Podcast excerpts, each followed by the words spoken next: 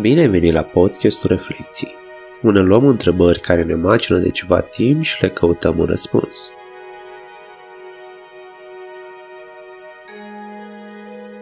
Sunt Andrei Solomon și în episodul de astăzi vreau să-ți răspund la întrebarea ce trăsături de personalitate mă scot din sărite la celelalte persoane, chiar dacă nu arăt asta.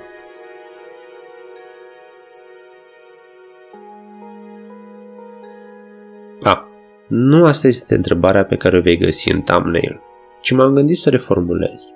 Varianta care mi s-a părut mai potrivită este ce comportamente mă enervează la alte persoane. Asta ai văzut în thumbnail. Cu această versiune am fost mai mulțumit, pentru că la trăsături de personalitate e foarte greu de a vorbi de ceva care poate fi schimbat, iar comportamentele sunt mai funcțional de schimbat decât judecățile de valoare. Pe măsură ce mă gândeam la ce mă scoate din sărite, îmi dau seama că și aici sunt două lucruri care fac diferența. Sunt lucruri care țin de persoane străine, care mă enervează din prima, și apoi mai este varianta persoanelor pe care le cunosc și simt că mă regăsesc un pic în ele. Voi detalia pentru fiecare pe rând. Când zic de persoane străine, sunt aspecte precum dorința de a face o treabă de calitate, și asta am observat în momentul în care am început să muncesc pe bune, să primesc bani pentru serviciile și timpul meu. Și aici nu vorbesc de terapie, ci de alte joburi pe care le-am avut până acum și au fost o experiență total diferită față de așteptările pe care le-am avut.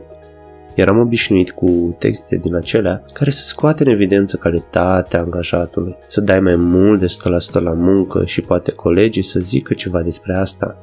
Dar nu am văzut absolut nimic. A fost chiar invers.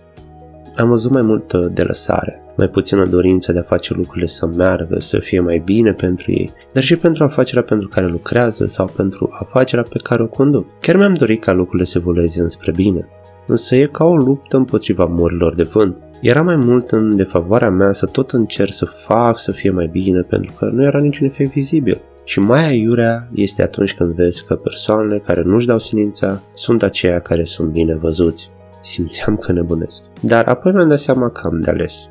Nervii pe care mi făceam puteau fi ignorați, în sensul în care explicația pe care mi ofeream era merită să mă enervez pentru ceva care nu ține de mine și de ceea ce fac. Ar veni ceva, aleg să mă enervez gratuit și asta mă calmează destul de repede. Și uneori a durat un pic până să ajung la concluzia asta. Dar acum funcționează. Și ce simt că mă mai ajută este să mai am proiecte la care să pot lucra pe lângă job care să-mi ofere acea libertate decizională și să fiu mai aproape de ideea de a face lucrurile bine, de calitate. Dar ce faci în cazul în care nu poți schimba locul de muncă? Un alt gând care mi-a trecut prin minte. În cazul ăsta mă gândeam că care sunt aspectele deranjante și să văd dacă sunt implicat direct sau nu. Aici îmi vine ideea cu performanța la muncă. Mă gândeam că pot da 100% în cazul în care sunt la muncă, o să fie neplăcut o perioadă pentru că, fără să vreau, mă voi compara cu ceilalți colegi. Dar ceea ce fac ar trebui să-mi ofere satisfacție. Și poate aici m-ar ajuta să-mi stabilesc niște praguri pe care să mi le depășesc singur, nu doar cele stabilite de companie, și să le urmăresc. Să fie cât de cât măsurabile. Pentru o perioadă asta m-a ajutat.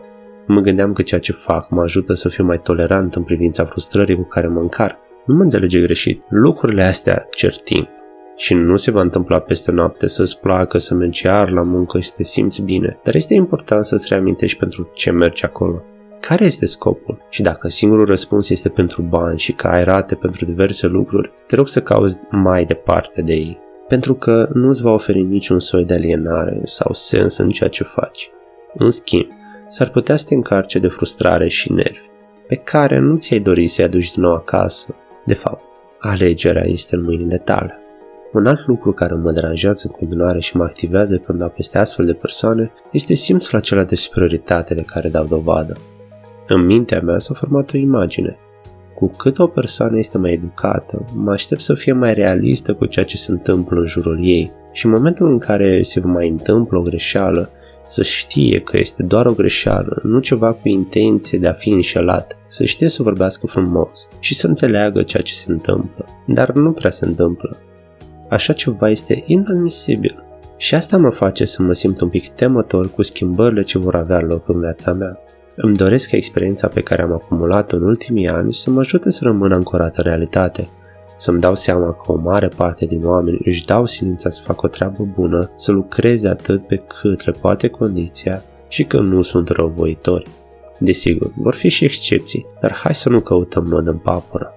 Aceste două aspecte au fost cele care m-au activat cel mai tare în timp ce meditam și țin de exterior. Sunt sigur că mai sunt și altele. Poate le voi menționa când o să fie din nou întrebarea.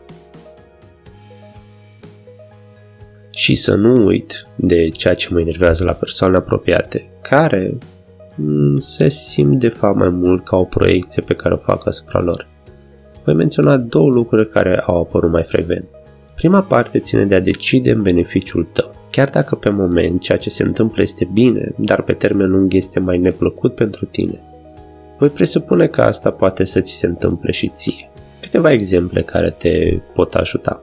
Poate fi vorba despre o relație romantică, viața de familie, jobul pe care îl au sau un vis pe care îl urmărești și de ceva timp nu dă roade orice ar face și vin la tine să se plângă despre același lucru mai mereu. Ajunge să te sature pe tine și chiar dacă le oferi sfaturi peste sfaturi, tot acolo aleg să rămână. Nu e vorba de o lipsă de empatie aici. Poți fi empatic și să-i sugerezi o schimbare, dar dacă nu se întâmplă, ce mai poți face? Și cred că în aceeași măsură sunt într-un caz similar. Cred că am fost în situații care mi-ar fi cerut să fac o schimbare, dar din diverse motive nu am făcut-o. Îmi dau seama ce chin am fost pentru prietenii care m-au ascultat. Asta cred că mă deranjează de cel mai multe ori. Evitarea luării unei decizii, de a lua taurul de coarne, de a da piept cu decizia de a suporta consecințele și de a merge mai departe. De acord, colectivul de prieteni te poate asculta, dar cât să mai poată face asta? Uneori ce e prea mult, e prea mult. În schimb, ce simt că ar putea ajuta atunci când te afli într-o situație din asta încurcată, este să-ți dai seama că este ceva care te ține pe loc în luarea deciziei și să recunoști că îți place să te plângi în loc să îndrepți lucrurile. În acest context îmi admir clienții care vin la terapie. Este un pas mare să recunoști că ai o problemă și că nu știi să o rezolvi. Cred că e nevoie să-ți dai seama că este normal și real că vei da peste astfel de probleme în viață, a căror soluție nu o vei găsi de fiecare dată în interiorul tău, fără un pic de ajutor din partea altor persoane instruite să te ajute. Pot fi sfaturi din partea prietenilor, dar s-ar putea să simți că sunt pe lângă subiect. Îmi aduc aminte de un discurs în care explica despre școală și ce suntem învățați de fapt acolo. Era cam așa. La școală ți se dă probleme a căror soluții se știu deja. Dacă ai greșit, ți se va spune și apoi te învață cum să corectezi. Dar viața nu este așa. Nu are o soluție. Are consecințe pe care le vei afla în timp. Nu vei ști imediat dacă ai luat decizia bună sau nu. Mare parte este imprevizibilă, cu multe variabile independente de tine. Iar cel de-al doilea lucru care mă deranjează la comportamentele celorlalți, în special persoane apropiate, este că se mulțumesc puțin. Aici nu vorbesc despre modestie în ceea ce fac, ci mă refer că preferă să sufere pentru ceea ce fac acum, deși știu că pot obține ceva mai bun în altă parte. Cum menționam mai devreme, acest lucru mă deranjează pentru că îl văd prezent la mine. Nu este un cult al narcisismului ce spun acum, doar simt că sunt aspecte care mă deranjează la alte persoane și văd că de fapt și eu sunt într-o situație similară. Cel mai probabil îmi amintesc de problemele cu care mă confrunt și mă enervează asta. În astfel de situații, ce este de făcut? Cum pot să recunosc că pot mai mult când de fapt am un sentiment care îmi spune că nu voi putea face față, că aș claca în situații mai complicate? Și ce e cel mai ironic este faptul că asta se observă în exterior. Să ți se spună că ai potențial, dar să-ți fie teamă de potențialul acela. Să te simți ca un impostor. Abia acum ajungem la sursa problemelor și pentru a ajunge acolo e nevoie de multe introspecții sau de ajutor specializat sau de ambele. Și ajutorul acela nu îți va rezolva problemele pe care le expui. Tot tu ai de făcut munca grea. Așa că am stat să analizez și să pun pe foaie toate motivele pentru care simt că mă cramponez. De multe ori am observat că apare frica de prea multă muncă, prea puțin timp pentru prieteni, iubită, familie, oboseală, frustrare și necunoaștere. Dar dacă stau să mă gândesc, am câte un contraargument pentru fiecare mai ales pentru partea de necunoaștere. Oare de câte ori nu am făcut atâtea prostii pe acasă, neștiind ce fac și învățăm pe parcurs? De câte ori, cel mai probabil și frecvent, se întâmpla când eram copil. Acum simt că e o teamă asociată necunoscutului, că sunt consecințe pentru ceea ce fac. Dacă se strică, se strică. Da, dar asta nu înseamnă că e de evitat în permanență să explorezi. Ce simt că este important de menționat este să îți iei notițe, să vezi care sunt argumentele pentru a susține evitarea și argumente pentru a face o schimbare. Pe măsură ce stai și te gândești la toate lucrurile astea, o să vezi că se adună și se tot adună. O să te simți stresat, că o să te gândești la ele.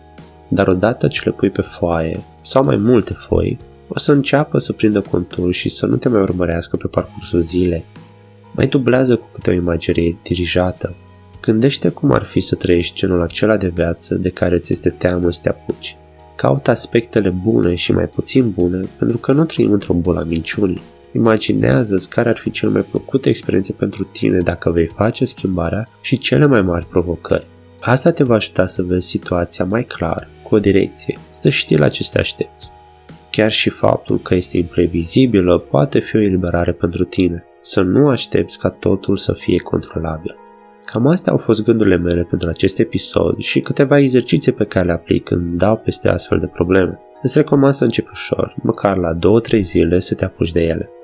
Să vezi cum se așează cuvintele pe foaie de artie și imaginile mentale să prindă contur.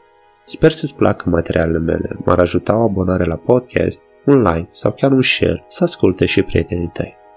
Te aștept marți, pe 28 iulie, cu un nou episod și cu o nouă întrebare bucul cașă. Până atunci, spor la exerciții!